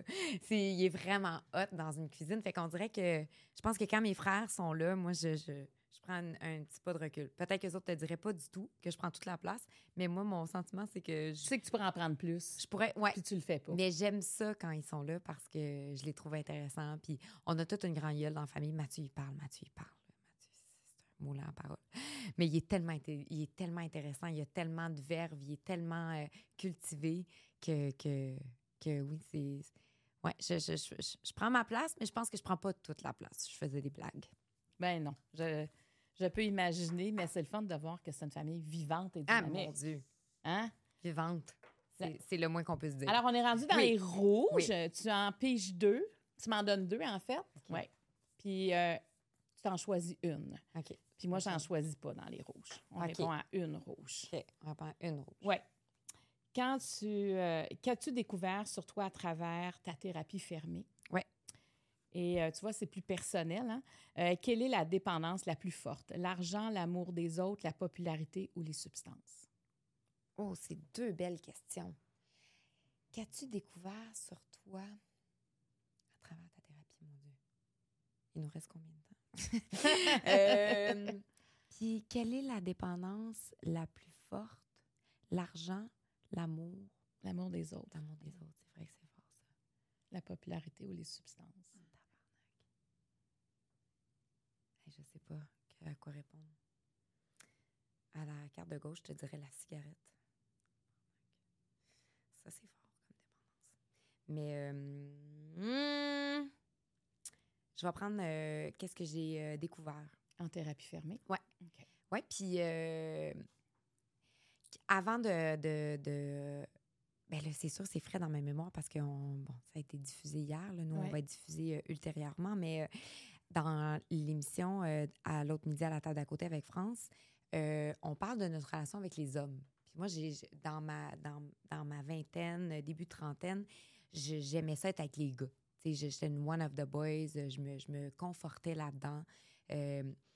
Quoique j'ai toujours eu des très bonnes amies de filles. Mais je pense que de peut-être de par mon ancienne relation où j'ai été trahie par des filles, j'étais toujours méfiante. Puis j'ai verbalisé que j'avais peur des femmes. J'avais peur que, que- que- je me disais à quel moment ils vont me planter un couteau dans le dos. Puis on a parlé de, de misogynie internée. En tout cas, j'ai lu un article. Misogynie internée. In- Donc, ce serait comme ce comme- serait dedans toi. de, de- dans moi. Dedans toi. Bon. Bref, avant de rentrer en thérapie, moi, je savais que ma relation avec les filles était, était complexe, euh, de par ma crainte, de par mon peu d'estime de moi, euh, de, du fait que moi, j'avais pas d'estime, donc que je me rabaissais tout le temps, fait que je voyais tout le temps les autres plus hautes que moi, fait que ça créait comme un débalancement dans ma tête. Moi, je me voyais toujours inférieure aux autres filles. Est-ce que tu voulais comme compétitionner en même temps? Je pouvais pas. Parce que moi, dans ma tête, j'étais une pas bonne. Puis je, je suis laide, puis je suis dégueulasse. Puis, fait que j'essayais d'être leur amie, mais puis même si je retourne encore plus loin, là, petite, euh, au primaire, moi, j'étais la rejet. Fait que, mettons, je voulais me tenir avec les filles cool, puis là, ils me prenaient genre deux semaines, puis là, à un moment donné, ils me rejetaient. Puis là, je, je- me ramassais en- avec plus d'amis. Fait que, tu sais, les, les- des petites filles entre elles, ça peut être méchant, comme les petits gars entre eux peuvent être méchants aussi. Mais c'est-à-dire que le rejet moi, vient assez rapidement dans Oui. une gang. euh, en tout cas, on peut parler puisqu'on est des filles, Oui, ben, c'est ce qu'on connaît. ça qu'on connaît. Mais je veux ça. dire, ça, tu peux être faire partie de la gang, puis quand ils décident de te rejeter, c'est méchant, Ouais. c'est douloureux, c'est, euh, Moi, un- je traîne cette affaire-là. Puis, tu sais, dans le monde du patin, il y a une compétition, puis c'est toutes des filles. Fait que c'est sûr que moi, je, je, je- il y a ça qui m'habite aussi. Puis le fait que j'ai fait, j'ai fait quatre écoles en cinq ans au secondaire, donc à chaque année, j'ai changé de gang. Fait qu'il fallait toujours que je me réintègre, que je me crée un nouveau cercle d'amis, que Mm. je que je réapprivoise des filles qui se tenaient déjà toutes ensemble puis qui avaient comme C'est la trop- nouvelle qui arrive. J'étais là. toujours la nouvelle, Ouais. tu sais. Fait que, fait que moi, je traîne cette affaire-là. Puis quand euh, on m'a annoncé, euh, en fait, quand j'ai, je parlais avec les deux productrices avec qui je travaillais à cette époque-là, qui sont euh, elles aussi des membres, puis là, ils m'ont dit, on pense, Marie-Pierre, qu'il faut que tu ailles faire une, une thérapie. La première chose que j'ai dit, j'ai dit, je veux aller dans un centre pour femmes. Ça existe-tu? Ça a été la première affaire que j'ai verbalisée. J'ai dit, je veux juste être avec des filles. Puis c'est comme si, pendant mon 21 jours, j'ai réussi à entamer mon cheminement de paix avec les femmes, puis à rétablir ce, ce- cette relation-là qui était euh, écorchée. Puis mes amis de filles, tu sais, moi, j'ai trois grandes, grandes amies, dont Mylène Ouellette de Oui, Rivière-du-Loup, qui est oui. l'estaminet, qui a eu 50 ans la semaine passée. Tu sais, c'était ma patronne, puis aujourd'hui, c'est ma grande, grande, grande amie. Mais c'est une femme extraordinaire, une- ben oui, tu sais, puis c'est un cœur, puis c'est généreux, puis c'est présent, puis c'est fort, puis c'est une bonne maman. C'est ça que je disais l'autre jour. Tu sais, j'ai dit, je t'admire pour plein de raisons, mais parce que tu es une maman fantastique. Puis elle, elle a toujours été là. Puis elle, elle a toujours été là, tu sais. Fait que, fait on dirait que ça, mon amie Cindy, mon amie Véro, ça, ah, ça quelque chose dans mes amitiés de filles. Fait que, tu sais, euh, autant je voulais être aimée de tout le monde, euh, puis que c'était maladif, autant aujourd'hui je suis en paix avec le fait que c'est pas tout le monde qui va m'aimer, mais ceux qui m'aiment, je vais les protéger à jamais. L'investissement dans mes amitiés puis dans mes relations, euh, il est total et entier. Tu sais, moi, ces gens-là, je vais les aimer à tout jamais. Euh, puis je vais leur faire attention, chose que j'ai pas faite pendant des années. Est-ce que ça fait partie des regrets, ça? Oh, mon Dieu, j'ai tellement d'affaires à me taper sur la tête, là, à un moment donné. Je- On dirait que, tu sais, dans, dans la liste des priorités, des affaires que, que- qui deviennent des regrets, à un moment donné, il faut t'élaguer. Ben oui, oui, oui. Parce que Mais est-ce que ça répare quelque chose? Mais je pense que ça répare. Puis, tu sais, j'ai des amis euh, qui sont euh, qui sont franches puis qui sont directes. Tu sais, eux autres, c'était comme « Hey, arrête de t'excuser. Tu sais, à nous, tu nous as rien fait. Nous, on est tes amis, on est là, on t'aime. Arrête. » C'était clair, tu sais. Fait que... Tu ferais pas- la même chose. Je ferais la même chose. Je ferais la même chose, t'as raison. Puis tu ferais la même chose Ben aussi. absolument. Parce qu'on est coupé dans le même tissu. Euh, fait que ça enlève une couche de, de pression. Tu te diras, oui, c'est vrai. Avec vous autres, c'est ground zero. Là. On peut vraiment. Tu peux être vulnérable. Ouais, ouais, Tu peux être tel quel. Tu peux ouvrir comme la porte Oui. de ton cœur, puis tu n'as pas peur d'être blessé. exactement. Est-ce que ton rapport avec les femmes va changer ou a déjà changé? Il a déjà changé. Et ça, ça doit rendre la vie plus simple parce que c'est quand même 50% de la population, ce sont des femmes. Mais oui. Puis je trouve ça beau, tout l'esprit de sororité qui, qui, qui se développe, qu'on voit. Euh, puis c'est important, en fait. C'est surtout important euh, de sentir qu'on se soutient les unes les autres. Peu importe le défi que tu vis, peu importe l'échec auquel tu es confronté, euh, moi, je peux recevoir cinq messages de gars, mais je vais recevoir un message de fille, puis c'est lui qui va me faire du bien. Parce que parce qu'on est pareil, parce qu'on a le même système de, de et je sais pas, il y a quelque chose de comme une valeur associée à ça. Moi, je trouve qu'avec le temps, pour moi, les femmes sont devenues beaucoup plus importantes dans ma vie. Ouais. Parce que, je sais pas, peut-être en étant, ben là, je parle en tant que mère, mais probablement, si je n'étais pas mère, ce serait la même chose, mais on laisse passer beaucoup de choses pour rendre les autres heureux, Mhm. pour prendre soin. Il y a quelque chose dans lequel on se reconnaît dans, dans, dans ce qui nous reste. On dirait que moi, quand je suis avec d'autres femmes, j'ai envie d'entendre qu'est-ce qu'elles sont, elles, sans tout ce qu'elles font autour pour les autres, mais qui elles sont. Ouais. C'est- C'est beau de, de découvrir les femmes et de les entendre, de les laisser parler. Puis quand on peut se confier, c'est beau d'être femmes. Moi, je, je compare ça des fois à un vin tu sais, qui, Mm. qui prend de l'âge, un vin de garde. avec lequel on va prendre soin parce qu'il vieillit. Pendant qu'il vieillit, on en prend soin. Et, et le moment de le déguster, c'est comme un moment historique. Mais je trouve que la femme, en vieillissant, il y a quelque chose qui, Ouais. qui prend de la valeur. Mais puis je pense qu'il y a quelque chose aussi qui se dépose à un moment donné. Ouais. Qui, là, te permet d'aller à la rencontre de l'autre. Puis de pas juste être dans l'image, puis dans la carapace. Puis justement, de laisser ta vulnérabilité euh, transcender. Puis quand ça, ça arrive, c'est de la magie. C'est tellement beau. Puis je trouve que c'est un peu ce qu'on vit en ce moment. Tu sais, il y a comme pas de... Il n'y a pas de personnage. On n'est pas là pour, pour shiner et aller chercher de la cote d'écoute. tu sais. On, on est Marc-Claude puis Marie-Pierre Ouais. Dans un petit studio chez Attraction. Tu sais, ça devrait toujours être comme ça. Ça devrait toujours être Toute cette espèce de, de, de côté qui est, formaté. oui, formaté, euh, qui est un peu souligné au crayon jaune. Tu sais, Ouais. on, on aime parler de ce qui va bien. Tu sais, tu commenceras jamais Ouais. une émission de télé et dire Hey, Je suis là aujourd'hui, mais je ne file pas pantoute. Là. Ah, mais Ça se pourrait pas. Là. mais tu sais, moi, à une époque, là, je me rappelle, euh, pense que c'est Julie Bélanger qui m'avait dit ça. Elle m'avait dit Oh, que j'aime ça te recevoir. Tu sais, on le sait que quand tu es là, ça va tout le temps être bon. Il va tout le temps avoir quelque chose qui va arriver. Puis c'est le mindset dans lequel je me mettais quand j'arrivais sur un plateau. Fallait que je sois vulgaire, fallait que je sac à un moment donné, fallait que ça revole, fallait que je faisais un show tout le temps. Mais le trois quarts du temps, là, ce que le monde ne savait pas, c'est que j'étais dans ma loge deux secondes avant puis je pleurais parce qu'il n'y avait rien qui allait bien. J'étais profondément malheureuse. Puis là, j'arrivais, puis on y va. Et qu'est-ce que tu voulais aller chercher? L'approbation, la validation, l'amour, la reconnaissance, l'acceptation. Tout ça. Puis quand tu as pu ça, là, Il reste juste moi. C'est moi qu'il faut qu'il fasse tout seul, comme une grande.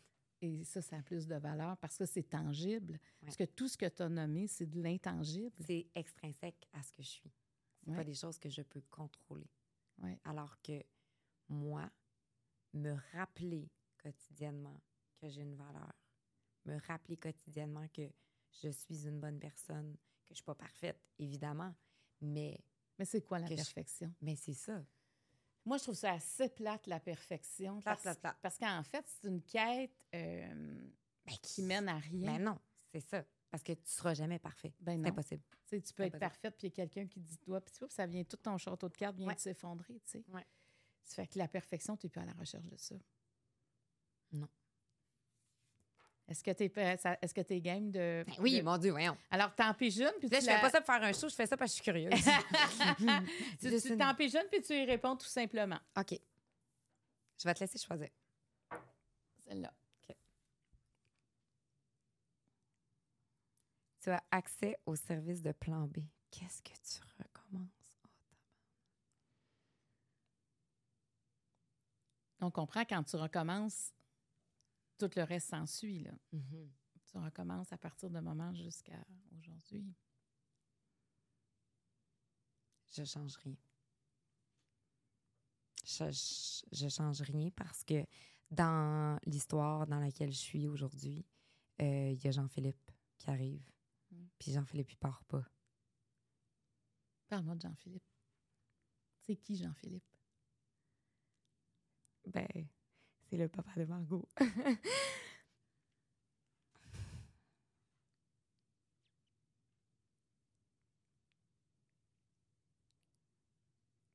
Je serais pas passée au travers s'il avait pas été là. C'est vraiment, c'est vraiment, vraiment, vraiment une belle personne. Puis on dirait que dans le scénario, peut-être qu'il serait pas là puis que je vis toute pas cette souffrance-là, mais que je l'ai pas lui, ça vaut pas la peine. Je vais te donner un Kleenex. Je pense qu'on en est là. Merci. En aussi. Ouais, je. Il parle de, de cadeaux de rétablissement dans les fraternités, tu sais, que tu vas recevoir des cadeaux. Dans des moments de, de grande noirceur, tu cherches les estis de cadeaux, là, tu fais comme. Il arrive quand? Parce que hum, ça me serait dû, là. Puis, sa présence, son écoute, son calme, le fait qu'il a jamais, jamais, jamais embarqué dans la démonisation de cette affaire-là. Jamais. Jamais il s'est mis en colère. Il y, a, il y a eu de la colère. Mais jamais je l'ai entendu dire Hostie, gang d'être, nan, puis ça part à part. Jamais. C'était juste, on vit ça. Qu'est-ce qu'on contrôle? Nous autres. Parfait. On va, on va, on va gérer ce qu'on peut contrôler. Puis, tu sais, ce qui est étonnant dans cette histoire-là, c'est que ça faisait pas si longtemps que vous étiez ensemble. C'était votre première tempête. Hey, mon Dieu. Imagine-tu. Vous aviez pas un coffre à outils avec plein d'affaires dedans, comme Encore aujourd'hui, je ne sais pas pourquoi il est resté. Je, je- je- je- j'y demande des fois, puis je pense qu'il ne sait pas plus. Mais, mais sûrement qu'il a vu quelque chose en toi que tu n'as jamais vu, que tu voyais pas du tout. ouais. Il y a quelque chose, c'est quand tu dis je me voyais petite ou je me. Mais lui, il a vu quelque chose, il comprenait ta force à quelque part. Parce que ça faisait quoi, un an que vous étiez an, ensemble? Pas- même pas. Un peu, à- mais un peu moins qu'un an. Ça aurait été facile de dire pour Ah, ben lui, oui. je, je débarque. Puis Ah tu aurais oui, compris ben aussi. Mon Dieu, mon Dieu, complètement, complètement. J'ai- je- encore aujourd'hui, je comprends pas ce qu'il fait là. Mais je suis très reconnaissante, par exemple. Mais je... Donc, tu voudrais pas ta vie sans, sans Jean-Philippe? Jamais. Et ça m'apparaît une relation saine. Oui. Et ça, est-ce que c'est quelque chose que tu voulais, que tu cherchais? Est-ce que tu savais c'était quoi une relation saine? Non, je savais pas. Euh, c'est- pas vrai. Moi, j'ai eu des. Tu sais, j'ai- déjà dit que moi, j'aimais ça, les trous de cul puis les bad boys. Mais j'ai sorti avec des bons gars. Tu sais, moi, j'ai été chanceuse. J'ai sorti avec, vraiment des. des, des- je pense que quand on est dans notre vingtaine, on aime tout ça, le gars qui a l'air, puis tu croches, puis crosseur. Puis. Mais c'est pas avec lui que tu sors. tu sais. Les autres, t'es- tu tripes dessus, mais les autres, ils veulent pas sortir avec toi. Puis, euh, mais c'est ça. J'ai pas eu beaucoup de chums, mais j'ai été chanceuse. J'ai eu des bons chums. Euh, après ça, j'ai déjà dit que la relation avec, avec mon ex était pas saine, mais je, je mets pas le blâme sur lui. Je pense qu'ensemble, on n'était pas une bonne équipe. Je pense qu'ensemble, on s'est fait du tort. Mais je suis pas prête à dire que c'est pas une bonne personne. Au contraire, Je pensé- c'est pas un bon, un bon on est- match. On n'était pas un bon match, mais moi, je, je suis convaincue, puis encore aujourd'hui, que que il y a plein de belles qualités, puis que c'est un bon frère, puis que c'est un bon fils, puis que Mhm. c'est une personne extrêmement généreuse, puis qu'il y a plein de belles qualités. Mais ensemble, c'était pas ça. Mais moi, je savais pas c'était quoi une relation saine. C'est quoi une relation saine? Une relation saine, c'est une relation dans laquelle il y a un dialogue, puis il y a de l'honnêteté. Puis moi, encore aujourd'hui, j'ai besoin de me le rappeler. Puis Jean-Philippe travaille très fort pour que je m'ouvre parce que moi, je fais ça de même. Je, me ferme, je suis une coquille, c'est fini, tu n'auras rien de moi. Quand je suis en souffrance ou quand, ma voix dans ma tête à part, rapidement, rapidement, je m'isole. Puis, puis JP est bon juste faire Qu'est-ce qu'il y a? Tu veux-tu me parler? As-tu envie qu'on fasse ça ensemble? Puis on est vraiment une équipe. Je, sens que on, on a des, des forces différentes, on a des habiletés différentes, mais on est des personnes profondément humaines et sensibles. Puis je pense que c'est là-dessus qu'on lock. Puis, puis on se respecte. Tu sais, moi, dans mon ancienne relation, été très abusée vra- verbalement. C'était des deux côtés. On était verbalement très, très, très méchants. Jean-Philippe, j'ai parlé comme ça une fois. Il m'a regardé puis il a fait Peut-être que ça a déjà passé avec d'autres mondes, mais moi, tu me parleras pas de même. Ça a été fini. Moi, la, violence verbale, là, c'est terminé.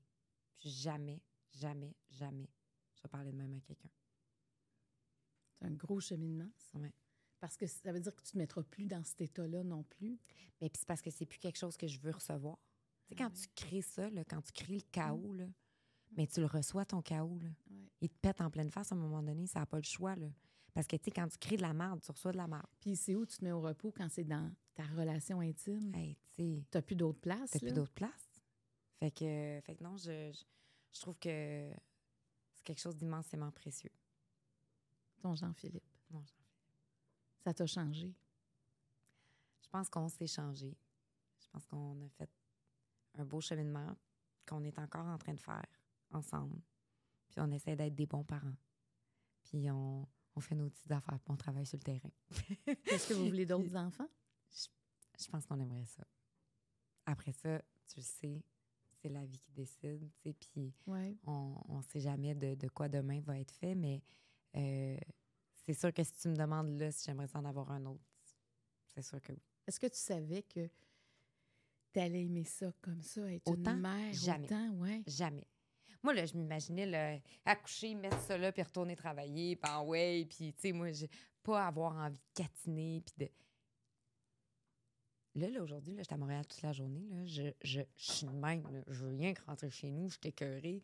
Je, je- J'ai j'aime hâte d'avoir ta fille. J'aime la présence de ma fille. Je suis bien avec elle. Je suis bien chez nous. Oui, j'ai hâte d'aller travailler. Oui, j'ai hâte d'aller m'accomplir, mais cette année-là que j'aurais passée avec elle, je pense qu'elle était primordiale. Puis je- non, j'étais loin de me douter à quel point j'allais me sentir bien et valorisée dans mon rôle de maman.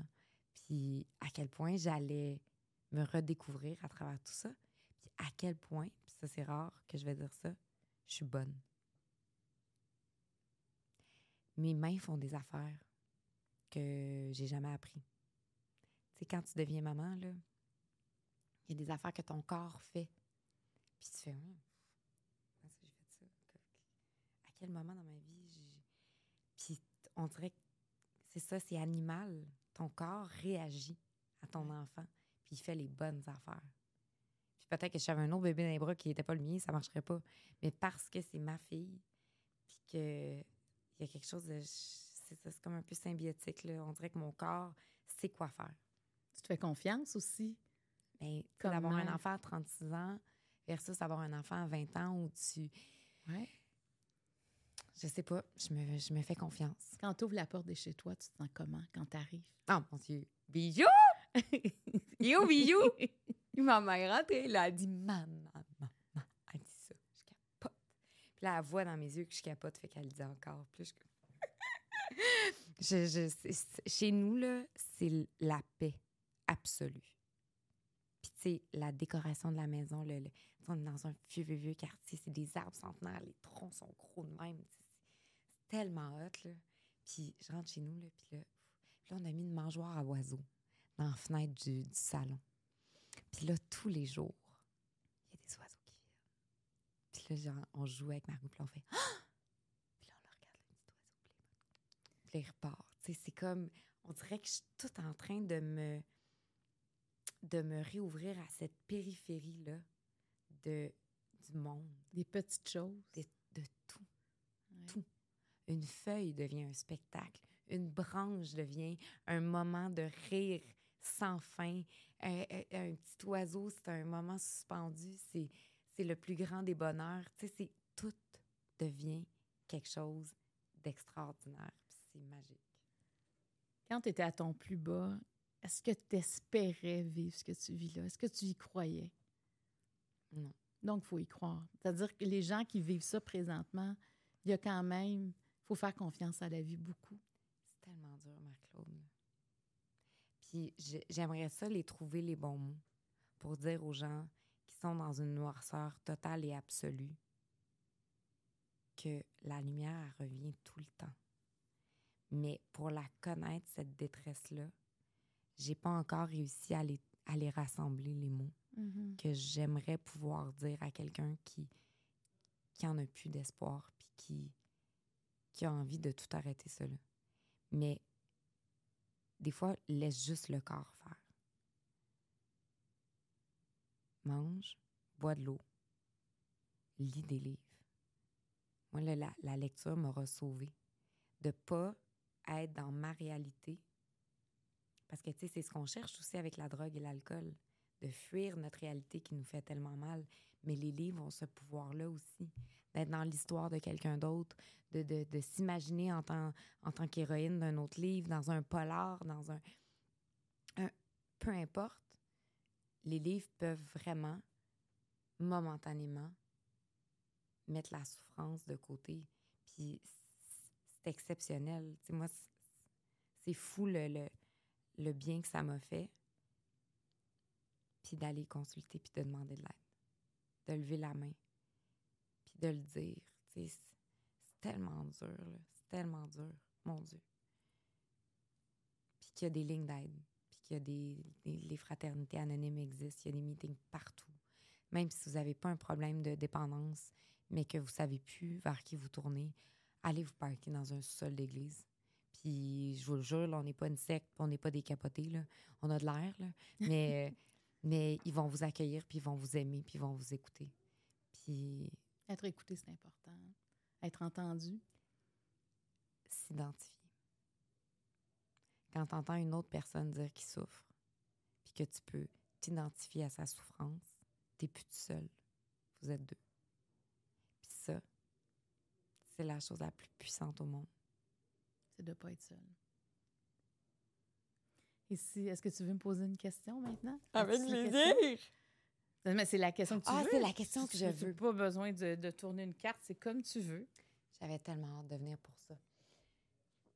Les derniers mois ont été vraiment, euh, j'imagine, bouleversants pour toi Mhm. parce que tu avais comme une espèce de, de sécurité, d'ancrage dans ton métier. Euh, quelque chose que j'imagine tu n'as pas pris pour acquis parce que tu n'es pas ce genre de fille-là. Euh, mais la façon cavalière dont ça a été fait, Ton retrait de, de- de ton émission Marie-Claude qui était là depuis... puis Et de TVA. et, et de TVA, tu sais, de pas dire on, on va, on va mettre fin à ça, mais on a vraiment un super projet de docu ou telle affaire. Mhm. ou... C'est allé jouer où en dedans de toi? Ben, en- ça m'a. euh, Tu sais, quand je l'ai su, là, quand en fait, ça a pris sept minutes, ça n'a pas été bien long, là, il y avait comme quelque chose de. On me débranchait. Sais, je pense que j'ai compris euh, l'importance que tout ça avait. Pas, pas parce que je le prenais pour acquis, mais, mais tu sais, euh, il y, a des- il y a des affaires, ça fait tellement d'années que j'échange avec des gens, Ouais. euh, tu sais, sur ma page Facebook, par exemple, quand les gens m'écrivent, des fois, on dit Ah, mais là, tu réponds pas tout le temps. Non, parce que ce serait pas possible. Il y en a Mais vraiment beaucoup, ça. beaucoup de gens. Tu sais, des gens qui vivent des détresses. Tu sais, je me dis, quand ils arrivent à raconter leur vie à moi, ça, ça veut dire qu'il n'y a plus beaucoup de monde qui les écoute. Ouais. Parce que pourquoi tu m'écris, pourquoi tu me parles de tout ça, c'est c'est- c'est certainement pas la personne, la première auquel tu dois penser, mais je veux dire, il y a des gens seuls, il y a des gens qui ont épuisé leurs ressources. a- Ouais.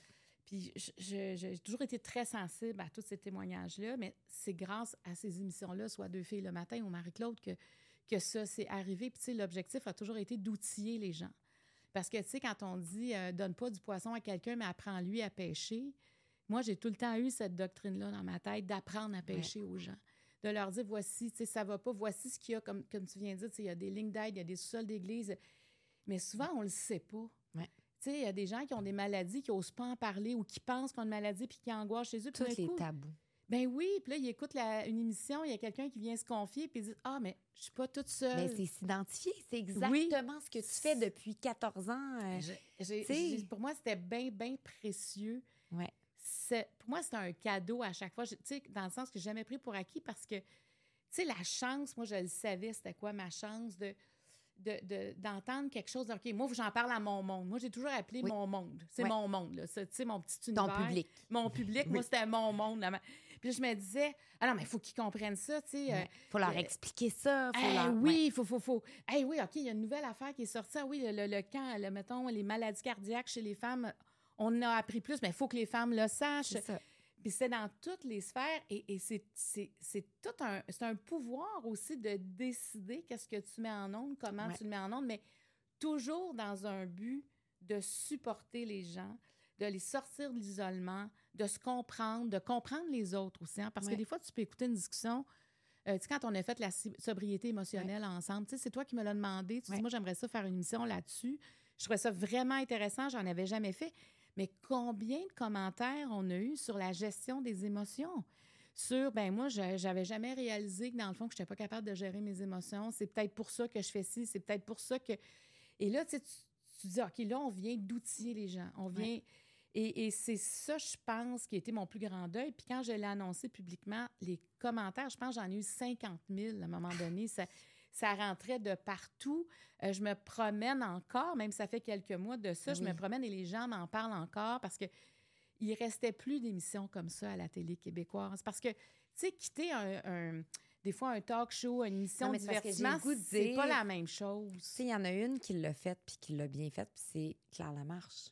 Oui. Puis Deux filles le matin a succédé à Claire Lamarche. Oui, ouais. Fait que là, c'est comme si, justement, ils viennent de mettre le clou dans le cercueil de ces émissions-là, euh, d'éducation, de, de parler sans tabou, de plein de sujets. Euh, puis ça va au-delà de toi. Ah ben oui. Ça, ça devient la mission. Mais donc, tu sais, parce qu'il y a ce terme-là -là, qu'on utilise, l'agisme. Oui, oui. Ah, tu sais, mettons qu'il y avait, il avait dit, Marc-Claude, ce sera pas toi qui va continuer. On va donner ta case avec le même genre de show à une plus jeune animatrice pour qu'elle continue ce que tu as fait. Est-ce que ça aurait été doux amer ou est-ce que tu aurais dit Ah, ben au moins, mon monde vont pas se ramasser avec rien? J'aurais mal réagi aussi, mais pas de la même façon. C'est-à-dire que j'aurais été soulagée qu'on ait du respect pour ce créneau-là. Ouais. J'aurais été soulagée euh, qu'on parle d'inclusion et que l'âge en fasse partie. Maintenant, pour mon âge à moi, euh, tu sais, moi, je me dis toujours, quand ton métier, c'est de mettre en lumière les autres, il n'y a pas d'âge pour ça. Tu comprends? On ne me ah. demandait pas d'aller faire Fort Boyard puis de sauter dans un cerceau pendant que j'animais puis tout ça. Tu comprends? Je trouve qu'au contraire, quand on, on avance en âge, on a un ego qui est nourri par toutes nos expériences de vie, par notre famille. Par... On n'a on a plus grand-chose à prouver, tu sais, dans le sens que moi, ce que je faisais, je savais que je le faisais bien, puis je le dis avec euh, toute ma sincérité, et c'est pas en me vantant, mais je sais que ça, j'étais capable de le faire, sinon je me, me serais tannée avant, tu sais. Oui. Et je me dis, moi, maintenant, je suis capable de mettre tout le monde en lumière sans que ça atteigne mon ego, sans que je fasse attention. Puis en même temps, c'est un recul sur l'histoire, sur la compréhension de l'humain. La... Tu sais, il y, a beaucoup de choses que tu as besoin pour interviewer quelqu'un. Parce que le bagage. Ben, le bagage en fait ben partie parce que c'est comme ça que tu peux comprendre l'autre. Ouais. c'est pour ça que pour moi, je me dis plus que tu es vieux quand tu interviews, ben mieux que c'est parce que là, là tu es prête à recevoir tout puis même peut-être guider bien ben mieux l'entrevue. Puis moi, j'ai toujours aimé tout ce qui est sans filet ben dans les entrevues. Puis tu en as fait des gros sit-downs chez TVA aussi. Oui. Il y a eu des, des, des belles entrevues. Que... On fait quoi avec ça? Ben moi, j'ai décidé de. Tu sais, j'aurais pu ne pas rien dire. Hein. Tu sais, j'aurais pu quitter en disant ben oui, l'émission se termine, il y aura d'autres choses. un accord. Oui, oui, oui, mais comme plusieurs le font, il y a d'autres choses qui m'attendent, ça va super bien. Moi, j'avais pas envie de ça. Moi, je suis sortie de là, ça n'allait pas. Il me restait neuf semaines à faire, tu sais, puis bon, j'en suis revenue, là. Tu sais, c'est sûr, sur le coup, ça a été difficile parce qu'il fallait que je continue semaine après semaine à à conclure mon il fallait que je termine puis on dirait que c'est dur quand tu sais que, que la, la plug est tirée. Tu sais tu le vois aussi qu'il n'y a plus le soutien de ton non non il y a des gens qui se désintéressent puis tu sais même moi je me disais c'est vraiment le public puis les équipes tu sais autant mon équipe contenu que mon équipe technique tu sais je, je me disais on va on va finir bien ensemble puis tout le monde était là jusqu'à la fin là tu sais on s'est soutenu mais il restait on sentait qu'autour il n'y avait plus personne tu et, ça, j'ai décidé de le terminer. Mais, mais pour moi, on dirait que, tu sais, ce qu'on fait présentement, le podcast, euh, ce que j'aime, c'est qu'on s'en fout de l'âge. Tu sais, je, moi, je pense que quelqu'un, que j'interviewe quelqu'un de 20 ans ou de 90 ans, ça va toujours être intéressant. Ben oui. Parce que tous les humains sont intéressants. Donc, il faut arrêter.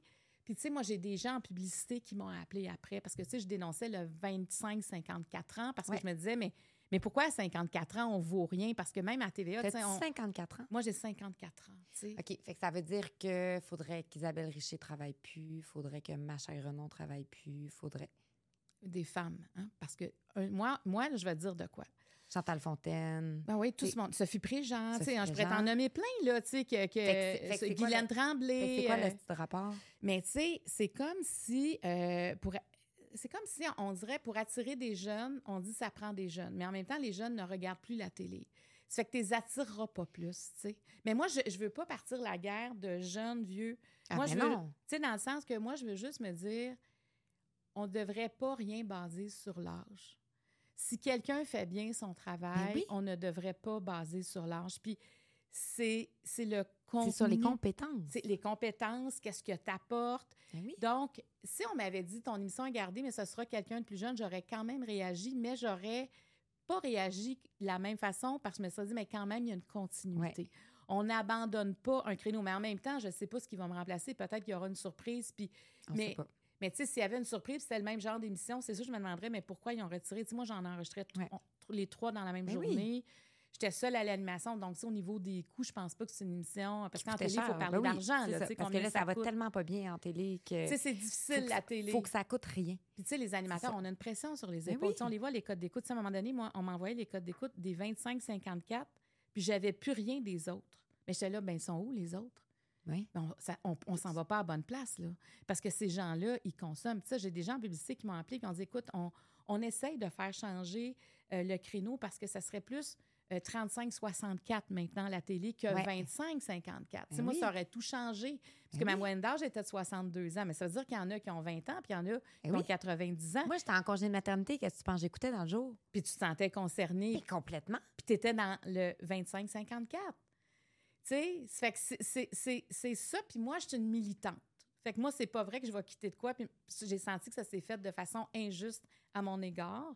Fait que moi, je peux pas taire ça, tu comprends? Mais t'as bien fait. Tu sais, c'est impossible. Puis tu sais, je suis en reprise présentement. Euh, je suis en reprise aussi avec euh, Projet Innocence Québec, que je ne savais pas qu'elle allait... Fait que je fais une heure et demie présentement à TVA, alors que je suis plus à TVA. Puis t'es plus rémunéré. Mais non, mais non, non, non, tu sais, ça, ça fait partie oui, des contrats. ça, c'est ça, des Mais droits de du suite, moment, mais- euh, mais tu sais, en même temps, peut-être que les choses vont se replacer, mais moi, j'ai eu l'impression qu'on qu'on me dit, on te cancelle. Puis là, moi, ce que j'attendais, c'est, mais qu'est-ce que j'ai fait? Oui. Tu C'est quoi ma puni... Oui, Tu pourquoi je que suis quelqu'un s'est plaint? Tu sais, je veux dire, ça se peut, tu sais, Oui. que quelqu'un que des fois, tu dis... Que ah, c'est ça que res- t'as ressenti. ah, moi, là, oui, oui, mais c'est parce que, tu sais, bon, ton émission ne revient plus. Mais ça, ça arrive à tout le monde qu'une émission ne oui, plus. Tu sais, il faut Mais toujours bien c'est l'annoncer. tout. Mais après ça, bon, est-ce que vous avez d'autres choses? Absolument pas. Ah, OK. OK, là, c'est. Donc, je ne fais plus Ouais. partie de la grande famille de TVA. Mais c'est ça. Ah, OK. Sont en train de gratter ta face au coin de, ben, de Maison ben, ben, j'étais puis- encore là. Je passais ce matin. Oui, les fois, je là. encore là. J'étais encore là. J'étais encore sur, j'étais encore sur le siège social de TVA. Ma face, mais il faut dire que mon émission est encore là aussi le C'est matin. ça. Puis, sais-tu quoi? Les codes d'écoute sont plus fortes présentement en reprise qu'en Que première jamais. diffusion. Ben oui, on est dans 280, 300 000. C'est quand même beaucoup, C'est là, à 10 heures Eh, le c'est matin. c'est Tu sais, c'est des plus de 30, 35 parts Mais j'ai trouvé ça gothique quand même de la part de TVA de te laisser aller parler de ça au Monde à l'envers avec Stéphane Bureau, qui est dans la maison de TVA. Ouais, je le sais. J'étais comme, bien weird. Mais en même temps, euh, c'est ça. Je pense que Stéphane Bureau, il a comme une espèce de petit passe-droit où il. Mais il Mais- fallait le justifier parce que, tu sais, moi, à- à- au Monde à l'envers, je suis une panéliste. Eh oui. C'est comme si on pouvait pas non plus, alors que c'était toute la semaine, les gens ont parlé de ça. Eh, C'est ça. Fait que là, ils ont dit, serais-tu d'accord pour en parler? Je dis absolument. Mais tu sais, moi, mon but n'a jamais été de planter TVA. Parce que, Ah ben non. parce que, tu sais, TVA... Mais c'est parce qu'il n'y a pas juste TVA qui fait Ben ça. non, mais Ben tu sais, je veux dire, moi, j'ai eu, euh, sais, j'ai eu vraiment la confiance de TVA pendant des années et des années. Puis, Ouais. tu sais, j'ai été un bon soldat aussi. Tu sais, quand j'endossais des coachs, je les endossais, puis j'ai- fait toutes les entrevues, puis j'ai toujours aimé ça. Et j'ai aimé faire partie de la grande famille de TVA parce que j'ai l'impression que j'ai beaucoup l'ADN TVA. Ouais. Vraiment. Puis même encore aujourd'hui, je, je- je- TVA m'a quitté, mais tu sais, moi, on dirait que j'ai pas encore quitté euh, Mais TVA. Je pense qu'on ne sait jamais de quoi le, le futur est fait. puis, des, Ils ont tellement de, de chaînes en périphérie. C'est des gens, tu comprends, qui prennent des décisions. puis tout bouge vite, hein? Ben, tu sais, Marie-Pierre, il s'agit qu'il y a quelqu'un qui t'aime pas à face. Des fois, il y a quelqu'un, tu y reviens pas, ta façon d'animer, ça le Ouais. gosse, ça se peut. Tu sais, moi, il y a du monde qui me tape ses nerfs, mais moi, Ben je oui, pense que j'ai tapé ses nerfs à du monde. C'est ça. Puis moi, j'ai jamais voulu me travestir pour personne. Je te tape ses nerfs, Bravo. ben, Mais t'es intègre. T'es ce que t'es. Fait que tu vas pas commencer à faire quelque chose Fait pour que- plaire à une personne. Non, qui- fait que moi, j'ai jamais fait ça, tu sais. Euh, c'est sûr, si tout le monde me dit quelque chose, je me attends, mais il y a une alerte. Mais, mais tu sais, comme j'ai fait une émission de télé à un moment donné, puis quelqu'un m'a fait un commentaire, puis je dis, écoute, moi, invite-moi plus, parce que moi, je ne vais pas me dénaturer pour toi. faut bien comprendre ça. Tu sais, des fois, on m'invite pour qui je suis, puis une fois que tu es là, il faudrait que je sois autre chose. Ben non. C'est un Mm. peu comme en couple. Tu aimes quelqu'un, puis une fois que tu es en couple, tu voudrais le changer. Après ça, tu es déçu. Il n'est plus la personne que tu as aimée. Ben oui, mais là, tu as tellement travaillé fort pour qu'il soit un autre, tu as réussi. C'est sûr que c'est plus lui que tu as aimé. C'est ça. Fait que, mais, mais pendant que j'étais là, les neuf semaines qui me restaient à faire, là, je j'étais pas en paix du tout. Euh, Puis quand ça s'est terminé, j'ai eu une soirée que, que, que mes amis, mes enfants, ma famille m'ont préparé. Puis j'étais comme, ah, ça, ça fait du bien. Tu sais, comme un, Ouais. un- un- quelque chose de doux. Et là, après ça, est arrivée toute l'histoire des podcasts ici avec ma compagnie Humano, euh, qui fait partie d'Attraction, avec une équipe. Euh, mais en même temps, Marie-Pierre, je, je réalise que ça fait peut-être deux ans qu'à TVA, j'avais un vent de face. On dirait que je n'arrêtais pas de me battre pour avoir des promos, pour avoir ci, pour avoir ça. Tu sais, Mais on s'en était parlé. L'automne Ben- passé, quand on s'est parlé, tu as dit Je comprends pas. Je comprends pas. Ben, Il fallait que je me batte T'sais. pour avoir des promos, rencontrer du monde pour dire mais comment ça se fait qu'on n'existe pas dans toutes les promos? Fait que ça, c'était un vent de face. Mais tu sais, moi, j'y mettais de l'énergie parce que, bon, mon côté militant, mais Oui. tu sais, de travailler avec un vent d'eau, là, là c'est ça que je connais présentement. Oh mon Dieu! Hey, j'ai comme déposé mes gants de boxe. Parce que j'étais tout le temps en train Ben de oui, dire, mais là, tout le temps en train de on peut pour pas quelque faire chose. assez de posts Facebook, on devrait ci, on devrait ça. Tu sais, moi, j'essaie de tout faire pour réallumer la lumière, cette émission-là. Puis je pense qu'on avait commencé à l'éteindre, mais on dirait que je ne tentais pas de le voir. Ouais. J'aurais peut-être dû le voir avant. Mais bon, ça aurait Mais rien changé parce rien que moi, j'ai été vraie jusqu'à la fin.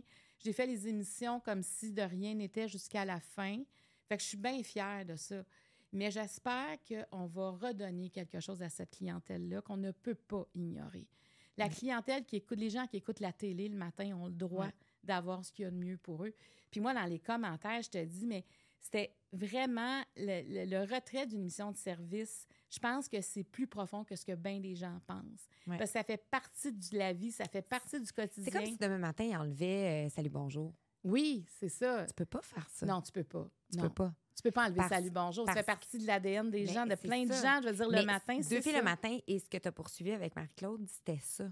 C'est l'habitude. Ouais, Puis là, ils vont casser l'habitude des gens. ouais. Puis des gens qui écoutent la télé, qui sont seuls, qui se sentent seuls, des gens dans des, dans des CHSLD qui, qui ont toute leur tête, mais que physiquement, ils, ils, ils ont des inaptitudes, puis que leurs familles sont pas présents. Ben c'est toi, leur famille. Oui, oui, oui. Puis tu sais, puis les invités qui venaient Tu toujours, tu sais, t'es Rosemary, tu sais, Ah comme oui. il y avait des gens, Ah qui, oui. des récurrents qui venaient tout le temps, puis c'est ces gens-là que tu perds. Fait que, tu Ah oui. sais, moi, je pense beaucoup à ces gens-là qui, qui sont esselés, puis qui, qui trouvaient une grande source de réconfort en écoutant ton émission. Puis puis- moi, j'ai reçu tellement de messages de spécialistes. Tu sais, je veux dire, euh, nous, on a, à travers toutes les années, on a, a quasiment démocratisé la thérapie. À, à force de recevoir des psychologues, de dédramatiser, de recevoir des psychiatres, puis de te présenter des psychiatres qui étaient intéressants, qui avaient, Fou.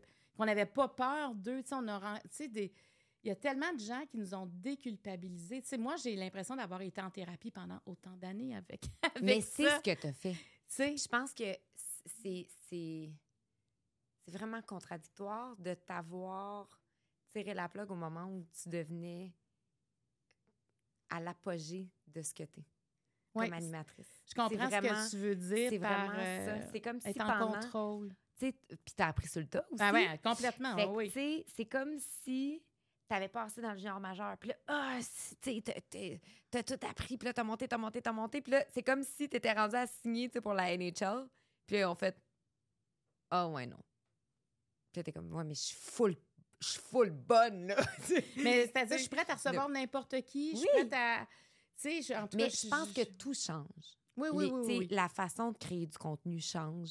Ce que tu fais ici aujourd'hui, c'en est une preuve. Euh, Puis les gens connaissent ta valeur. Les gens savent à quel point les, les, les interviewés te font confiance, vont aller dans la confidence avec toi, vont se livrer. Euh, Parce que j'ai jamais traversé la ligne Mm. entre. Tu sais, moi, j'ouvre des portes, puis si tu la fermes, on la ferme. Ouais. J'ai mais jamais. tu sais, même quand tu as reçu Guylaine ici, Oui. Guylaine, c'est une Oui. amie dans la vie. Oui. Puis, euh, pas Guylaine, excuse, euh, Sophie Sophie Préjean. Préjean. Sophie Préjean, je recommence. Oui. Tu as reçu Sophie Préjean, puis, tu sais, Sophie, c'est ton amie dans la vie. Tu connais plein de choses sur elle, sur sa vie privée. Oui, Il y a vraiment une ligne qui se trace. absolument. C'est comme on sent la complicité, on sent que vous vous connaissez pour de vrai, mais on n'a pas accès à son jardin secret à travers toi, ce qui est parfait. Non, si elle veut, si elle, elle veut y aller, partager. Moi, j'ai toujours tout ouvert. Puis après ça, décide qu'est-ce que tu as envie. Parce que je trouve que l'intervieweur peut poser la question qu'il veut et l'interviewé peut répondre aux questions qu'il veut. Mm. Mais il faut que l'intervieweur se sente libre. Et après ça, l'invité aussi doit se sentir libre. Alors, c'est tracer cette ligne-là, puis c'est avec des années qu'à un moment donné, tu le comprends. Tu veux pas que l'invité parte avec un malaise. Tu Non. comprends? Jamais. Je trouve que déjà de venir se confier, c'est un acte de générosité Ouais. qu'on ne doit jamais trahir. Ça, c'est mon code d'éthique à moi. Ouais. Alors, merci aujourd'hui d'être d'être ici. Tu as ouvert ton jeu. Est-ce que tu vas bien? Est-ce que tu as aimé ouvrir ton jeu? pas bien, Marc. C'est quoi toutes les T'as- t'as- t'as- T'as aimé ouvrir ton jeu? J'ai adoré ça. Hey, c'est merci. vraiment un beau concept. Puis je vais te Vraiment. donner ton jeu. Oh! Tu peux repartir avec ton jeu, ma chère, parce que c'est un jeu qui est là pour toi. Mon qui chum va fait. adorer ça quand je voudrais pas parler. Il va faire. Il va te ah sortir ouais, une carte. Bien joué, viens une carte. Hey, Ah, merci. Marie-Pierre Morin. Puis nous, on se dit au prochain podcast. Merci. Hey, tiens, c'est à toi, ma chère. Oh, c'est bien T'as fun. ton, t'as ton jeu. Merci. Merci.